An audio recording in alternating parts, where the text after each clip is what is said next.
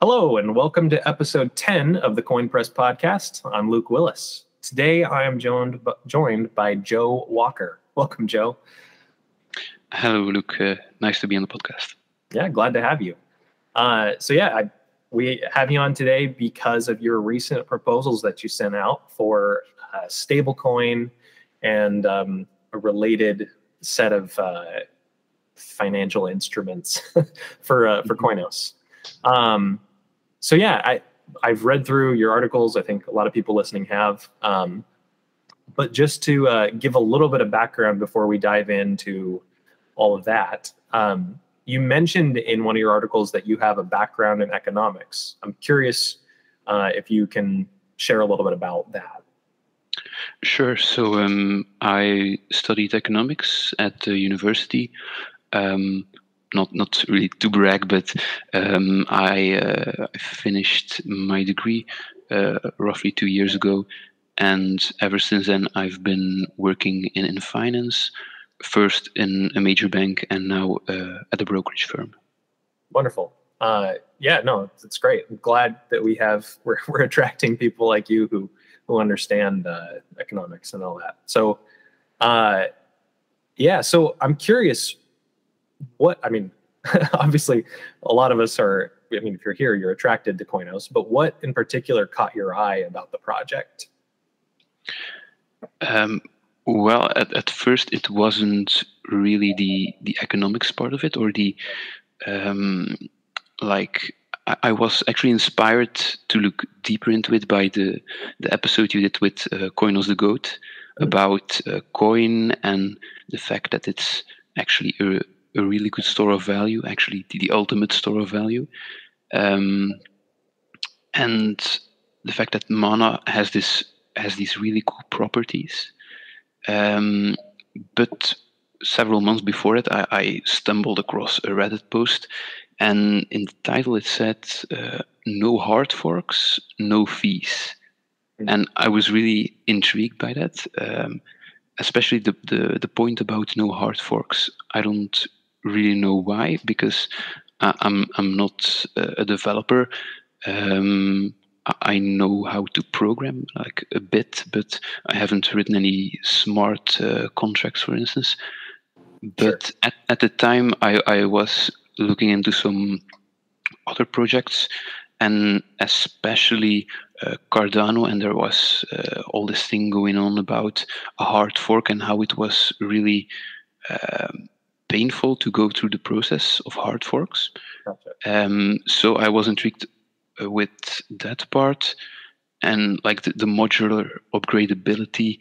Uh, once I was going through that, it, it's it's basically awesome to, to see how a blockchain can become whatever you want it to become. It, it sounds a bit cliche to, to say it, but uh, in, in a way it can grow very organically. You can cut off uh, dead branches of the tree at any point in time, and you can just uh, hit the reset button, or you can just uh, retrace your steps and and then work from there.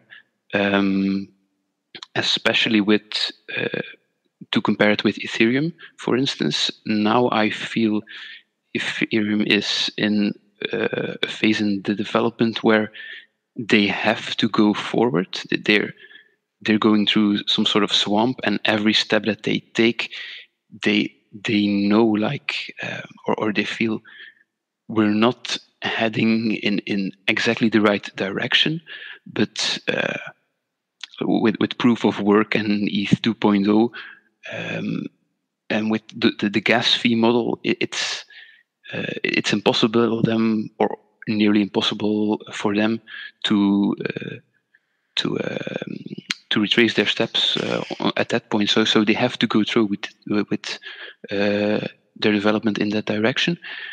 Um, so, so, that's what really intrigued me modular upgradability the fact that there were no fees yeah. um, that was around july last year and uh, the the few months after that i just uh, sat at, on the sideline. I just uh, um, watched uh, the discord chat. I um, followed Koinos network on, twitter.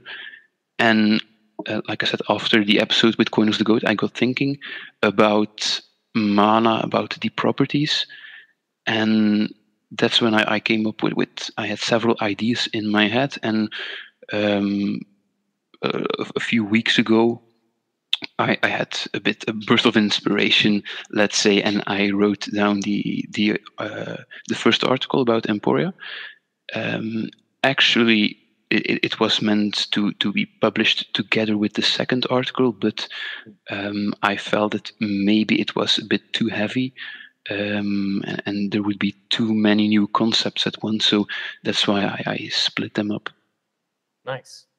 Yeah. Well, I mean, obviously, we all love the proposals. Uh, the I, am actually really glad that you split them up because it gave room for a discussion to come up about Emporia, and then the uh, the second article seemed like a revelation on top of that. So really cool. I appreciate the way you structured that.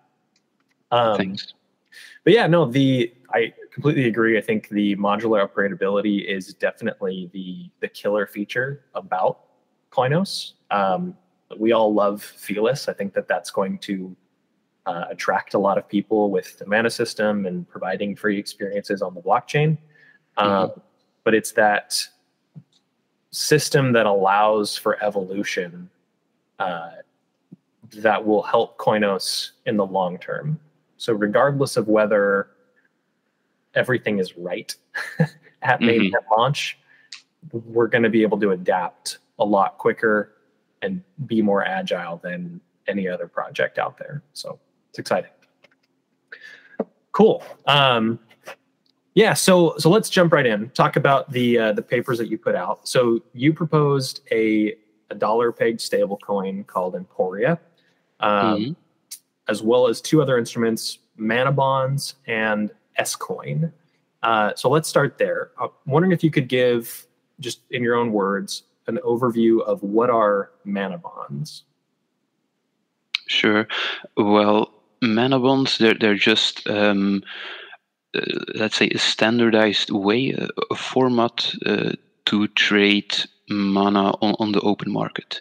So uh, you can delegate mana to, to another person, but um, most of the times you would want to to limit their usage of mana or you, you just have some spare coin tokens um, that you you'd like to keep uh, all, uh, you'd, like, to hold on to them but you um, don't you don't need the mana at the moment so you decide to uh, to sell it to someone who might be in need of mana. So it's basically uh, some sort of uh, standardized way to to trade it.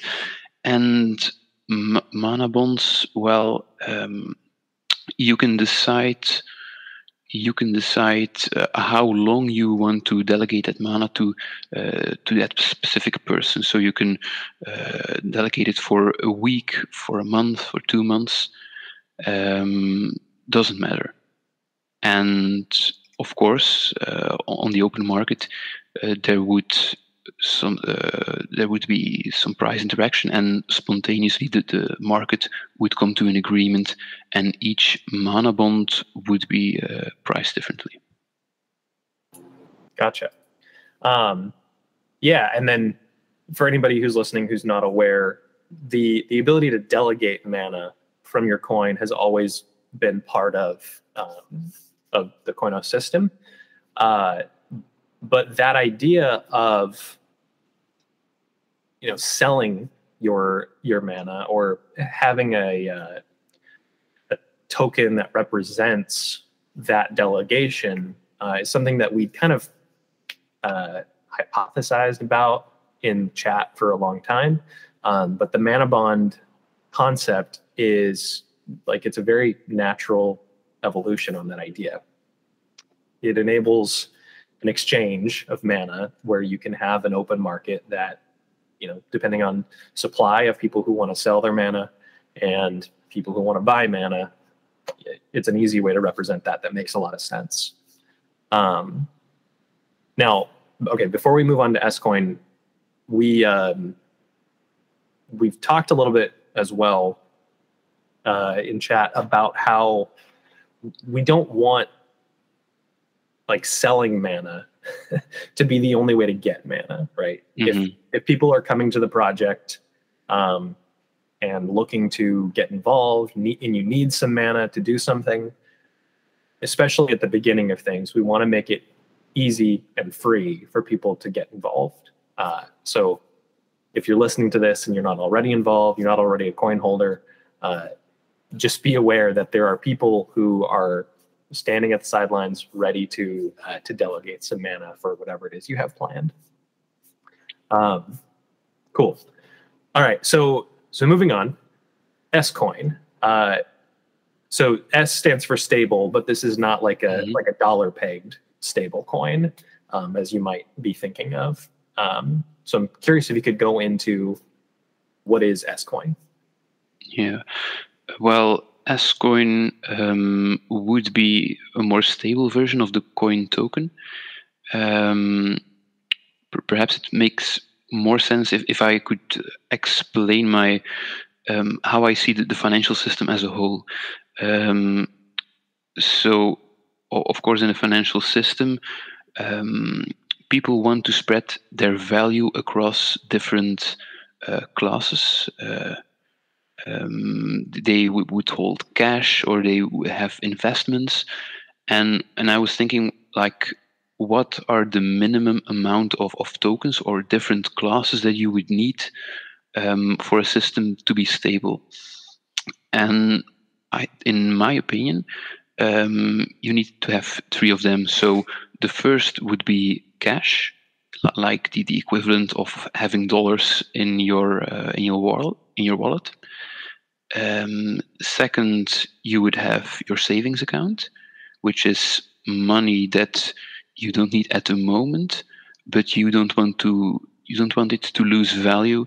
You just want it to to keep it apart for some time, several months uh, or several years, without losing value. So having a steady growth of uh, roughly equal to the to the economic growth, let's say. Um, and thirdly, you would have your investment portfolio. That's like uh, assets that you lock up for longer time periods um, with the, the expectation for it to outperform the economic growth in the short term or to have more, more volatility. So um, th- those are the three classes. Um, Emporia would be like cash, like the first uh, class. Um, sKoin would be uh, somewhat like a savings account, but with the added benefit that it is linked to the coin token and in, that it would return a, a, similar yield for investors and speculators. And in that way, um, it would be a very safe investment for new people coming into the space or also for people who are currently holding coin as an investment token because that's how I see coin at the moment as a token which has uh, a lot of value but also a lot of speculative value at the moment. Um, so that that's why I think sKoin um, has to to yield uh, has to return has to give a similar yield. Um, Yes, that that that was the plan for sKoin, and um, actually, the the concept of mana bonds. It uh, at first when I when I thought of it, it was just a means to an end, sure. because um, well, as I explained in the uh, second article, um, if you have the, the prices of different mana bonds with, with different maturity dates, you will you will see that as the maturity date becomes longer and longer, the uh, average price of uh, the average price of the the mana in the bond decreases. So in, in this way, you get a utility curve, um, and by by calculating that or reconstructing that utility curve, you can actually approximate the fair value of uh, of the coin token. In, in case that in case that uh, some people they, they might not have read the article yet so i would really encourage them to look at the graphs in the article but this is um, this is pretty common like microeconomics 101 on how to uh, to uh, get a utility curve of uh, a good. Yeah. Okay. Very cool. Um, so yeah, it's really the the sKoin kind of tracks the mana bond market. Is, is that fair to say? well that that was my uh, that was my intention at first like the, the main thing for the, the sKoin token it, it should be to uh, to be a more stable version of the coin token that that should be its first uh, that should be its only goal to be a more stable version. So um, speculators holding the coin token that they w- would free up this token that they would uh, sell it. But um, after they've sold the, the coin token that they wouldn't be stuck with some some stable coin or with with maybe another asset which is volatile and which might not uh, have a good return. So it, that's why I think it's uh, it's fundamental for them to to have this alternative, uh, this sKoin token, which in the long term uh, yields the same results, which is stable, which trends up slowly, but ultimately, ultimately it uh, converges with, with the actual coin price. And um, to me, um, well, well with, with this economics background, I thought that mana is, is actually the uh, the way to do it. So so with tracking the mana price of, of the mana bonds, um, you get uh, you can get a pretty accurate measure of of the fair value of the coin token. So without the speculative value. Um, but this, this of, this of course is it's only true when the the mana market is behaving rationally, when the, there are uh, when there are almost no frictions, for instance. Right. Um, so so that that is actually one of the main concerns which was raised by the community. So the fact that the mana bond market might not be very liquid. Um, so, so people, for instance, now at, at this point, I imagine that a lot of speculators they're very willing to to sell their mana on the open market, but that not many people are willing to buy it um, at, at this point. And there's also like you said or alluded to, um, there's there's basically no point in in coming to the uh, in coming to the network if you have if you have to buy mana indefinitely. So if if, uh, if you're here and you're here to stay, you want to acquire the coin token.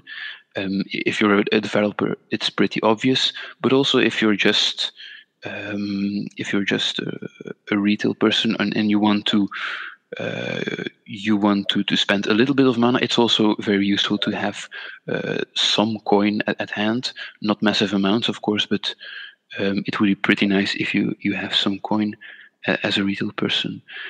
Um, so that's why, um, well, on on the the Koinos forum, we we've had uh, a bit of discussion about whether or not this mana bond market it's going to work. Um, in theory, it works. So um, I, am pretty convinced about this. In theory, it works, but I like last week I was thinking about this quote. Um, the ugly truth of science is like the the slaying of a beautiful theory by an ugly fact. And in, in this case, the, the ugly fact is that mana bonds won't be in very high demand. Um, and we'll we'll have to find like a way to um, to make people actually sell the bond. Um, some uh, like one possible way, one way that it could work is um, if like when you buy a long-term mana bond, let's say uh, three, six, or 12 months, that you as a buyer of the bond would also purchase the like we would have the option at the end of the, the maturity date to uh, purchase the underlying coin token so that would maybe be one way uh, to do it, to to increase the demand for uh, for the mana bonds. But um, in in this way, there, there's you will increase the speculative value of the bonds. You will inflate the, the price uh, of the market, um, which in turn yeah, nullifies the the objective because the goal is to get uh, the goal is to get reliable data from the mana bond market to use it as a target for the the sKoin token. Um, so in theory it works, but I'm, I'm still working on it, uh, still seeing if there's some way we could make it work in practice. But um, for now, I think. Uh, uh, like uh, it's only like yesterday that I came up with uh, with a second ID with an alternative, and that's basically like a rebase uh, version of it. Um, I, have published like a third article. Um, I haven't shared the link uh, on Twitter, but I will do it after the podcast is recorded. Um, it's just some rough idea for now, just a draft about like um, how you can how we can construct a rebase token which trends up slowly and, and, and follows the price of coin, but uh, which is also in, in a very moderate way. So so um, I think this has a lot of potential, um, and and I'll uh, I'll write a third article to to explain how it actually works. Um, but if people want to, they can look at the the article already. Cool.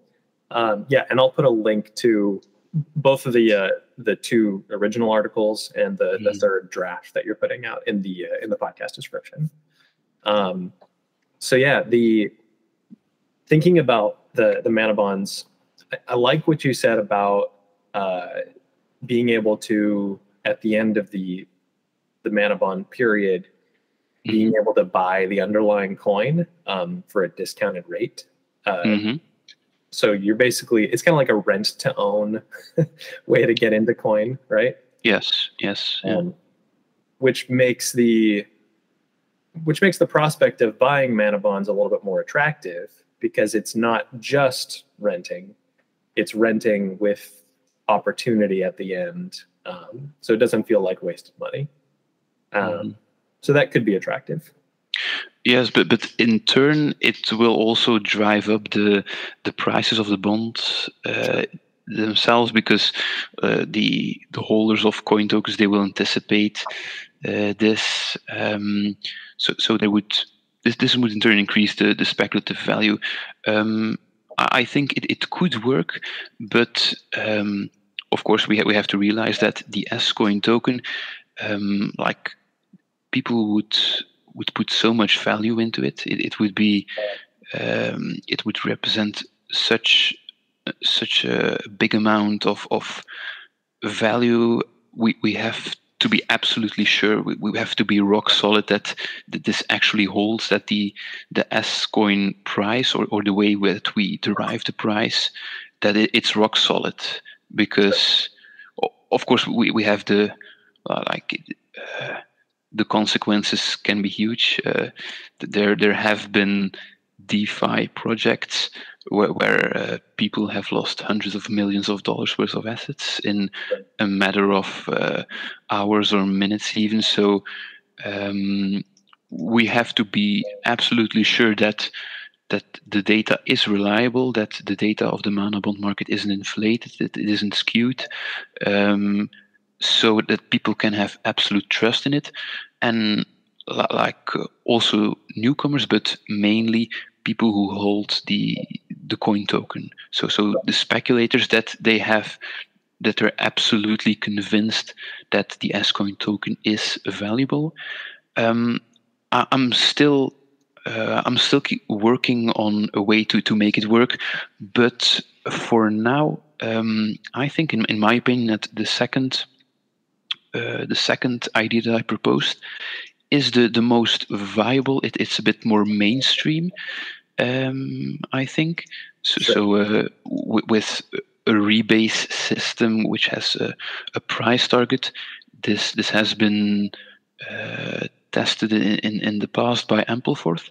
Um, it, it was mentioned a few times in the, the Discord uh, chat, um, Ampleforth and how it works. But but um, I think that the, the way to go, like the, the way to design tokens um, on the Koinos blockchain, that like rebasing or having a rebase system that is going to work very well because sure. of mana as an opportunity cost. Um, if you want to, if, if you want to um, create a derivative uh, token on Ethereum, for instance, or any any blockchain with which has gas fees, then you often have to introduce a secondary token uh, which acts as a seigniorage token. So you'll have to burn that token in order to um, in order to ensure the the value of, of, the the actual derivative that you're creating. But um, Mana has this very cool property that it's an opportunity cost, and so we can use that mana to um, to uh, to fuel the rebase event. So that mana is used to uh, to make the rebase happen, which is the main concept behind Emporia, but also uh, behind uh, like uh, sKoin. So in, in, this way, you can very cheaply have a, a reliable, reliable derivative token. Yeah, and that is that is the power of mana, right? That makes it yeah. really, really nice that we don't have to uh, pay massive fees to perform a rebase or, or anything else. It's all, um, it can run on a periodic basis without ever depleting the uh, the coin balance that runs that process. Mm-hmm. Um, so I, I do want to hit one thing that you said there, where we need to get this right uh, out of the gate so people don't um, you know lose money on this and i agree mm-hmm. that we, we don't want to cheat anybody out of money or you know uh, accidentally put something out that makes people lose money in any way but the the nice thing about software and with Koinos in particular, um, we we don't have to get everything right initially because we can mm-hmm. upgrade. So we take the best theory that we have, build whatever system of assets, Emporia, sKoin, Mana Bonds, and if that gets refined over time, awesome. Mm-hmm. Um, and it's it's a theory. So we get some early adoption, we validate that the the numbers look correct, and then uh, if things seem to be progressing, we ramp up usage, um, or we upgrade it and and change out the system. So it's not like a a do or die. Mm-hmm. You know, the, the consequences are we have to do more work, not necessarily that everybody loses their money. So we can can build a system that is uh, safe to use, but would still come with some risks for early adopters until we've mm-hmm. right. Sure. Yeah. Yeah. Cool. Um, all right. So the so we talked about Emporia. We, we kind of danced around it, but uh, basically it's a dollar pegged stablecoin, um, similar to what you see with um, USDT Tether and USDC, etc. And uh, the the idea in the initial article that you put out was I forget exactly the term you used, but it was a fractional rebase or fractional reserve. Yes Yeah. fractional rebase system. Yeah. Fractional rebase. Um, and that was a it was an interesting concept that we we went back and forth on in the chat. Uh, basically, the idea is that you use the the analogy of a museum where yes um, you'll probably i'm going to butcher this uh, if you're if you're coming into the museum or in other words buying Emporia, um, you're issued a like a secret number that's not your balance of Emporia. Well, um, if if I may may interrupt, yeah, because I I know um, at the time when when I came up with the analogy, I I was somewhat proud of it. Like it would explain, uh, it would clarify it uh, the the article, but now I see that it uh, caused a lot of uh, confusion. So the um, the main idea, like uh, the main point of the illustration is um, if you have uh, you have a change in, demand. So this is basically people who want to get in and out of the building. Like you don't know how big the change of demand is going to be um, at a certain point in time, or uh, within within five minutes or ten minutes. But a way that you can regulate the the people inside the building. So this is the price stability. A way that you can that you can control it is by keeping track of uh, what what was the difference between what was the difference during the last five minutes. So um, if for the last five minutes more people went in than went out, uh, you will uh, you will allow people who enter the building to um, to remain there not as long. So, sure. so it, it's basically gradually adapting. Um, yeah, it, it, I, I know it's hard to, to, to explain, but um, like, like two days ago, I came up with a better analogy. So if you'll allow me, I'll, I'll explain Please. it this way. Um, like every every stable coin has a balance sheet. Uh, you could say that on, on the left hand side there's the supply and on the right there's the demand. The supply is um, how many coins that, that you uh, issue, and the demand is basically the tokens in circulation time the price. And to, to have a dollar backed stablecoin, or, or to, to have like a, uh, a coin which is pegged to to any number. Uh, it can be one, it can be twenty, doesn't matter. Um, to keep it pegged, you have to um, you have to make sure that there's there's a balance between the two sides. How do do uh, stable coins achieve this? Well, there are different types of stable coins.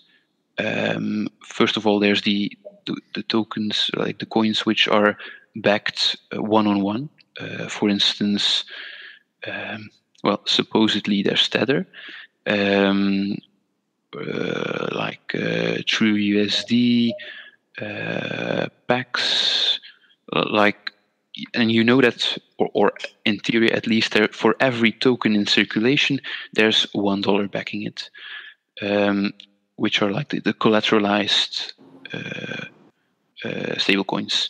Then you have the over collateralized stablecoins, um, for instance, DAI, which are backed more than 100%. So they, they are backed like uh, with ETH, but the total value of the ETH is like uh, 150% or 170%. So you, you can see that one side of the balance sheet is much bigger than the other in, in that case. Sure. Um, and then there's also um, I'm just going through my notes a bit. Then there's also um, like algorithmic stablecoins, and they most of the times they rely in a way to uh, they rely on a secondary token to mint and burn the stablecoin token, and in this way, when the demand changes, so uh, the token is traded on the open market. One side of the balance sheet uh, sheet changes, and like there there's an, an algorithmic way that the uh, the the secondary token it gets uh, burned or or whatever, and um, then new stablecoin tokens are minted or burned, and in this way the the, the second half of the balance sheet expands or contracts to guarantee this one-on-one uh, equation of the balance sheet. With uh, rebase tokens, it works a bit differently because um, like the tokens that we've discussed up until now, they rely on influencing the price. So they they uh, they try to influence the, the left hand side of the balance sheet, while rebase tokens they are going to affect the supply of the token. And, and that, that's by uh, controlling or influencing the other half of the balance sheet. Right. Um, in in a, a, global rebase system, like all tokens or, or all, uh, all all wallets are affected at once. So um, if you see, for instance, that the demand for a token it increases by quite a lot, and for instance, the the price of the stablecoin it jumps from one dollar to one dollar twenty, and and one half of the of the um, one half of the balance sheet it, it, increases. When then the rebase system when the rebase happens it will automatically adjust the uh, supply. It will automatically adjust the amount of tokens in every wallet so that again the two halves of the balance sheet they are uh, uh, they have a one-to-one ratio. Right. And the way that a fractional rebase system works is that rather than um, rather than adjusting this right side of the balance sheet, rather than adjusting it once every 24 hours or once every two hours or every five minutes, for instance, it gradually increases and expands that uh, side. So, so the, it gradually increases or decreases the supply side of the of the balance sheet of the stablecoin. I don't know if that makes it a, bit clearer to you. No, that makes sense. Um, so basically, with a rebase, um, if I have ten dollars worth of a coin, um, mm-hmm. If you do a rebase and the price is low, you're going to give me more, but the value of what I have is going to be the same. So I might have twelve coins. Exactly. So in in a rebase system, the changes they are uh, applied proportionally. So it, it means that that all wallets or, or all tokens are affected the same way. Um, so you end up with exact the same uh, proportional value as the other token holders. Sure. Yeah. Mm-hmm. I think that's kind of an odd experience from the token holder yes. perspective. Um, mm-hmm. If I have ten dollars, I'd like to see ten coins, right? Yeah, but but this is um, this is why I proposed the, the, the fractional or, or the gradual um, element of, uh, Emporia because between rebase events, there's room for speculative uh, fluctuation of the token. So between rebases, if a token, it, let's say just the rebase happened like uh, five minutes ago, the the token, the, the price of the token increases by 20% uh, in the meantime. If I sell my tokens, I make profit of 20%. Sure. Okay. But because uh, because well, actually, only at the, the, the rebase that that's coming up, that that speculative value will be rebased away. I don't know if it, if that's an actual verb, but um, in, in in between rebases, there's uh, there's a room for speculative uh, fluctuation of the price. Right, right. If I can buy hundred coins at you know 50 cents and I know it's going to go up in value to a dollar in a minute, then that's mm-hmm. a big deal. So yeah, so like if you um, if you have let's say you have 10 tokens each of them is worth one dollar um, and in like between rebases, the, the price of the token it goes to one dollar uh, twenty. So actually, you have twelve dollars dollars, but then the rebase happens, and after the rebase, you only have let's say eight tokens which are worth one dollar twenty. So so roughly, sure. roughly speaking, so you end up with uh, exact value, like ten dollars, the same ten dollars that you had the previous rebase, but in between those uh, two moments, the the value of your uh, wallet or the value of the tokens, uh, like the total value that you have, it can fluctuate, which is a, a weird experience, which is uh, quite uh, maybe a bit, bit, frustrating if you don't understand uh, how it works.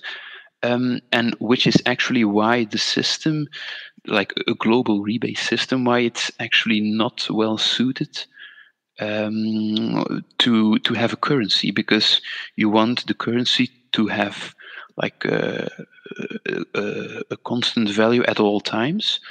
Um, so the the only way to to guarantee that your your uh, stablecoin token will be worth exactly one dollar is by having the rebase like after every after every transaction with another uh, currency. So like like not transferring tokens, not transferring tokens like a Emporia from one user to to another Emporia holder, but if I exchange uh, Emporia for ETH, well, in, in that case, you need the rebase to, to happen automatically uh, because otherwise the, the demand changes, uh, the, the price changes, and you get this, this speculative value. So that's yeah. mainly one of the, the reasons why um, why I proposed this uh, this gradual uh, rebase. Um, of course, that, that would be the ideal scenario, like like having a rebase after every transaction with an outside token. That would be the ideal scenario. Um, but and, and this is maybe where you as a developer can can correct my thinking um, i think that's not the best option because of the the mana cost. Um, because I, I, imagine that it would be quite costly and it, it's also related to the growth of the emporia token.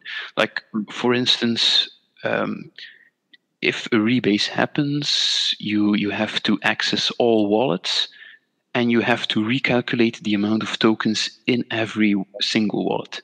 I imagine that that requires a lot more mana than, for instance, um, in uh, a, a, gradual or a fractional rebase system, where you basically only affect where you only um, access your own wallet. Like, like for instance, um, the the hidden values that that I um, the hidden values that I used in the Emporia article. Sure. Um, it, it's it's basically a way to store this this balance sheet. Yeah. Uh, like like the the balance sheet that that I, I just described that every stablecoin has. Um, with Emporia, this was like a, a second new concept that, that I used, but it's to tear up this balance sheet in several pieces and to store them separately. Um, the only thing that matters in the end is whether or not the sum of all pieces adds up together. And if you put all those pieces together and you have a one on one equation between the supply and the demand, then everything fits. It doesn't matter like how big my piece of the balance sheet is versus your piece. In the end, it, the only thing that matters is when all holders put their pieces back together, do we get a one-on-one equation of both sides of the balance sheet? And this balance sheet it can be uh, torn up into as much or as little pieces as uh, you want. Um, you can have one centralized balance sheet which we uh, regulate, which which, uh, we control the the uh, supply side of. Um, you can have one central, or we can like have 10, uh, 10 pieces spread across liquidity pools, or every uh, every wallet, every token holder can have his own little balance sheet. Or in the article, I I uh, even went a step further, so I I uh, broke up the balance sheet in uh, as much pieces as there are tokens, which was a bit confusing, for, uh, I imagine, but uh, and, and, which is also not technically possible. um, like the discussion uh, said, but maybe you can do this at the, the level of the wallet, so not the tokens, but of the, the wallet. Um, and like every token holder, every holder of the Emporia token would have, for instance, an NFT in their wallet, which which represents this piece of the balance sheet. Sure. Yeah, I mean, I think there's any number of ways to to do this, right? Mhm, yeah. You can give an NFT to every wallet. You could make it more hierarchical, where every like uh, pair on a on a DEX would track its own kind of like balance sheet um, if it includes Emporia in that pair. Um, you you could technically issue an NFT instead of uh, a a, um, a fungible token and track it at the individual token level, but it would be it would be an odd experience the the way that would that would work because NFTs are not Yes. taken in the basket. Um, so so yeah, I mean, we we're talking about a lot of different solutions to problems, but I think the way I I approach these these types of issues is to really boil down to what are the specific problems you're trying to solve, um, and then we can talk about a, a bunch of different solutions in that frame. We're we're kind of dancing around the problems and talking about all the different possible solutions. Um, but unless we can narrow down the, the problems that we're trying to solve, um, it's difficult to say what the right solution is, right? Because Mhm. if we know what the problem is, then we can we can go crazy with brainstorming and coming up with very technically infeasible but theoretically correct solutions and then you know come up with a way to implement that that works within the constraints of the system um, so so yeah that's my general approach with software is really step out of solutioning and, and start to think about the problem itself. Um, and it sounds like for what we're we're dancing around here the problem that you're trying to address with the uh, the fractional rebase and the nfts and all this is um, the really just smoothing out the rebase so it's not a an all or nothing periodic uh, you know rebase that affects everybody globally um, Exactly. and that sort of thing. So i think that that's a that's a good goal. Um, i would ask is that really a problem?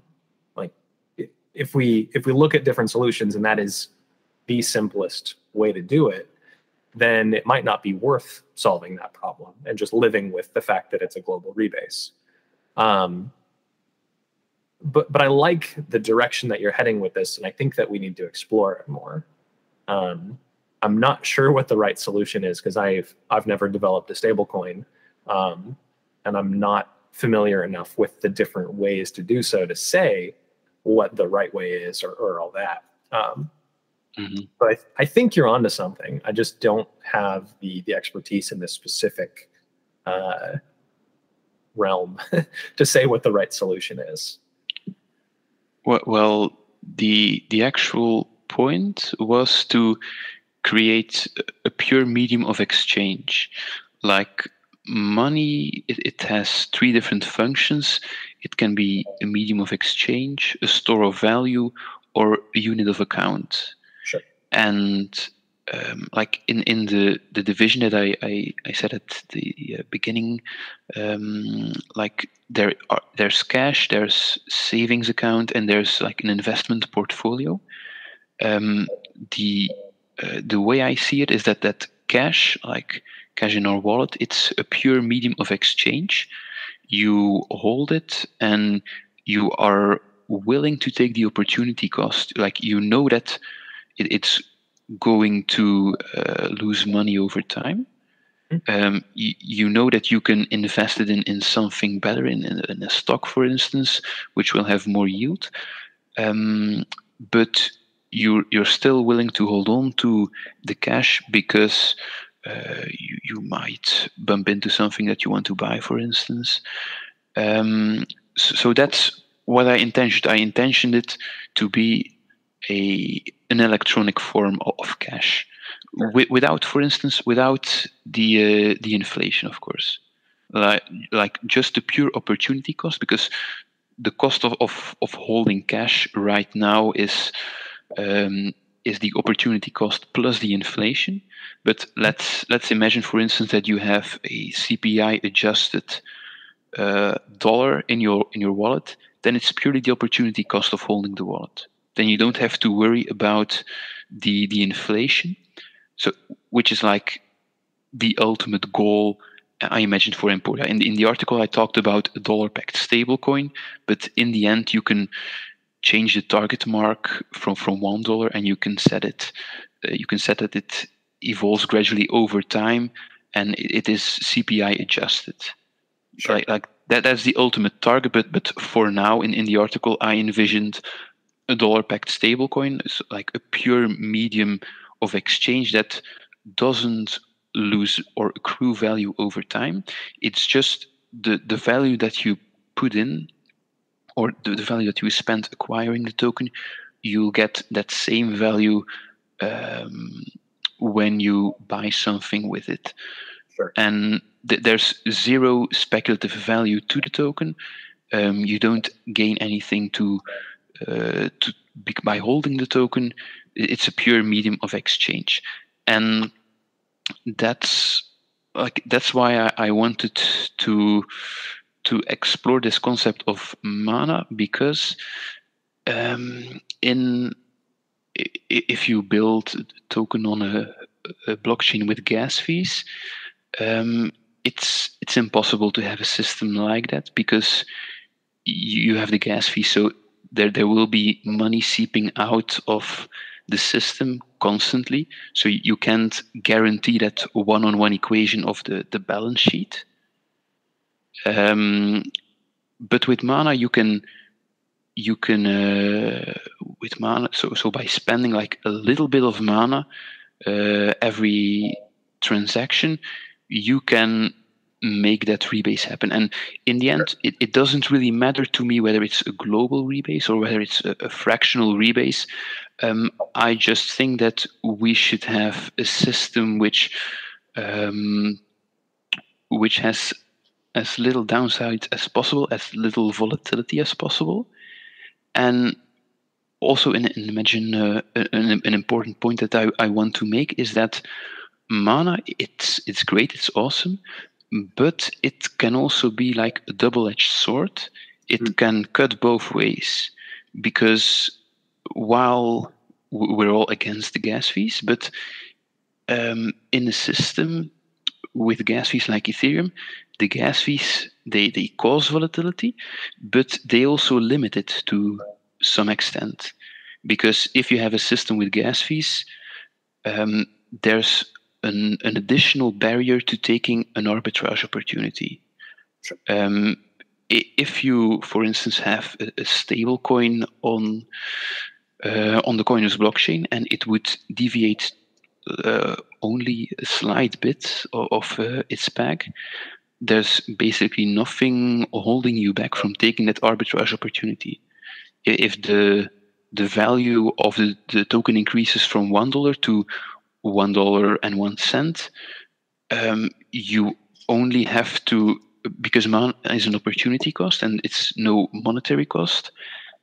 Like the, the barrier to take that trade, to take that arbitrage opportunity, is basically reduced to zero. Like th- there would still be an exchange fee, of course, mm-hmm. but in, in a system where you have an exchange fee and gas fees, the barrier is a little bit higher uh, to to take that arbitrage opportunity.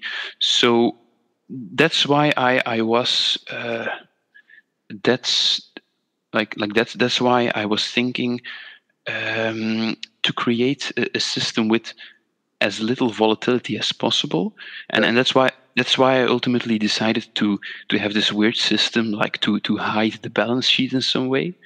Uh, so, so so to, to not have any price deviation but instead have this hidden balance sheet like the intention was if people can't act on this arbitrage opportunity um, the problem is basically solved gotcha Yeah, that makes sense. Um, we're we're just about out of time, but I I like I like the direction that you're going with this. Um, I, I'm gonna have to sit with that that idea of stablecoins as a uh, you said a pure medium of exchange.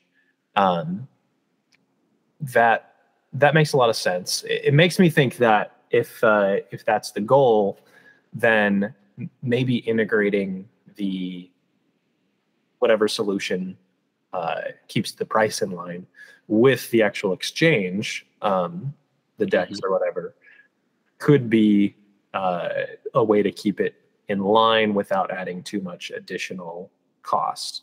Um, I think the uh, the impact of spending a little extra mana to buy or trade uh, Emporia is probably negligible um, because it is a, a feeless system. You're not actually spending your ETH or whatever. It's the mana. It's going to recharge, um, but time will tell. We'll have to figure out uh, how much people are willing to pay in mana for accessing a stable coin versus um, versus not. And you can always have a, uh, a treasury of coin backing uh, the stable coin that helps to cover that that mana cost as well. So different things we can do. Cool. Well, I would love to keep digging into this topic. I think uh, we'll have to keep iterating on this on Discord and Telegram. Um, and narrowing down on on the right solution here. So we'll probably end up having you back in a few weeks or months to to talk more about uh, updates on the, the economics of Koinos and uh, the stablecoin progress and what we're thinking for mana bonds and adoption and all that. So cool. Well, that is all the time we have. So thank you very much, Joe. This was a great conversation. I really appreciate your time. Thanks a lot. Yeah, absolutely. All right. Well, join me next week for the Koin Press podcast. We'll see you then. Bye for now.